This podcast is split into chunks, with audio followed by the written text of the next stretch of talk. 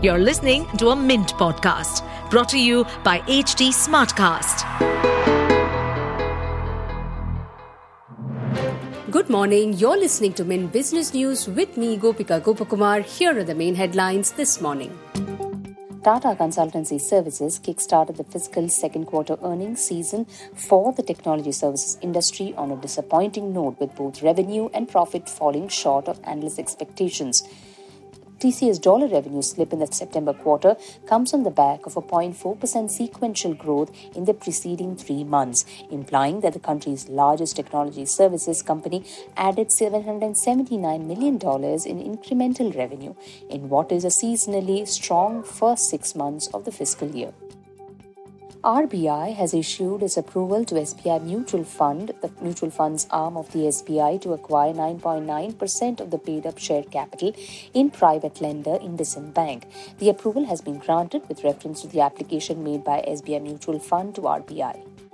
The acquisition will allow the company to also hold 9.9% voting rights in the bank.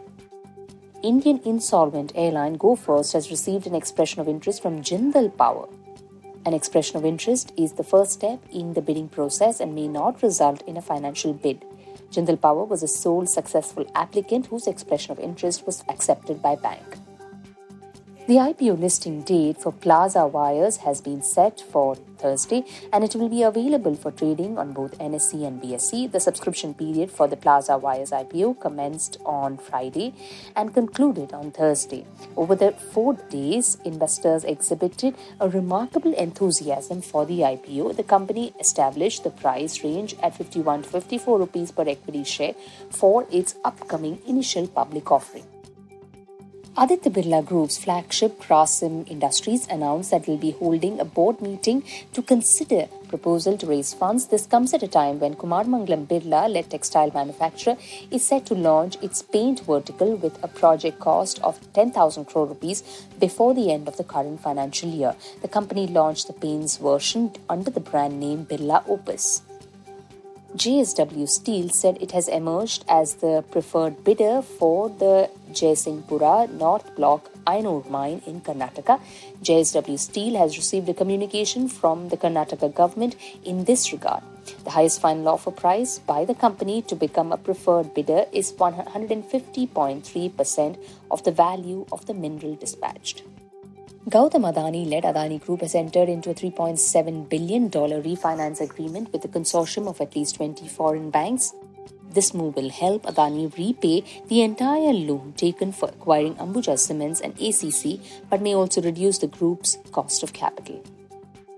Vedanta said India Ratings and Research has downgraded its rating for the long term bank facilities and debt instruments. The ratings have been downgraded to IND AA minus from IND AA. Vedanta said in a filing to the BSE that India Ratings and Research has placed these ratings on rating watch with negative implications.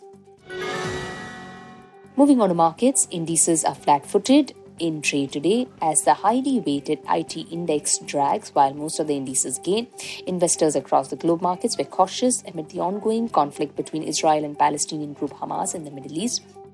US stocks rose on Wednesday after the release of the minutes from the Federal Reserve's September meeting, which revealed that all Fed policymakers had agreed that the central bank should proceed carefully on rate decisions and incoming data would help determine whether another hike was needed in the coming month. In business term of the day, we look at Unified Payments Interface or UPI. It's an instant payment system developed in India by the National Payments Corporation of India or NPCI. The interface facilitates interbank peer-to-peer and person-to-merchant transactions. It is used on mobile devices to instantly transfer funds between two bank accounts. The mobile number of the device is required to be registered with the bank. With that, it's a wrap on today's edition. Thanks for tuning in. Have a great day. See you tomorrow. Bye bye.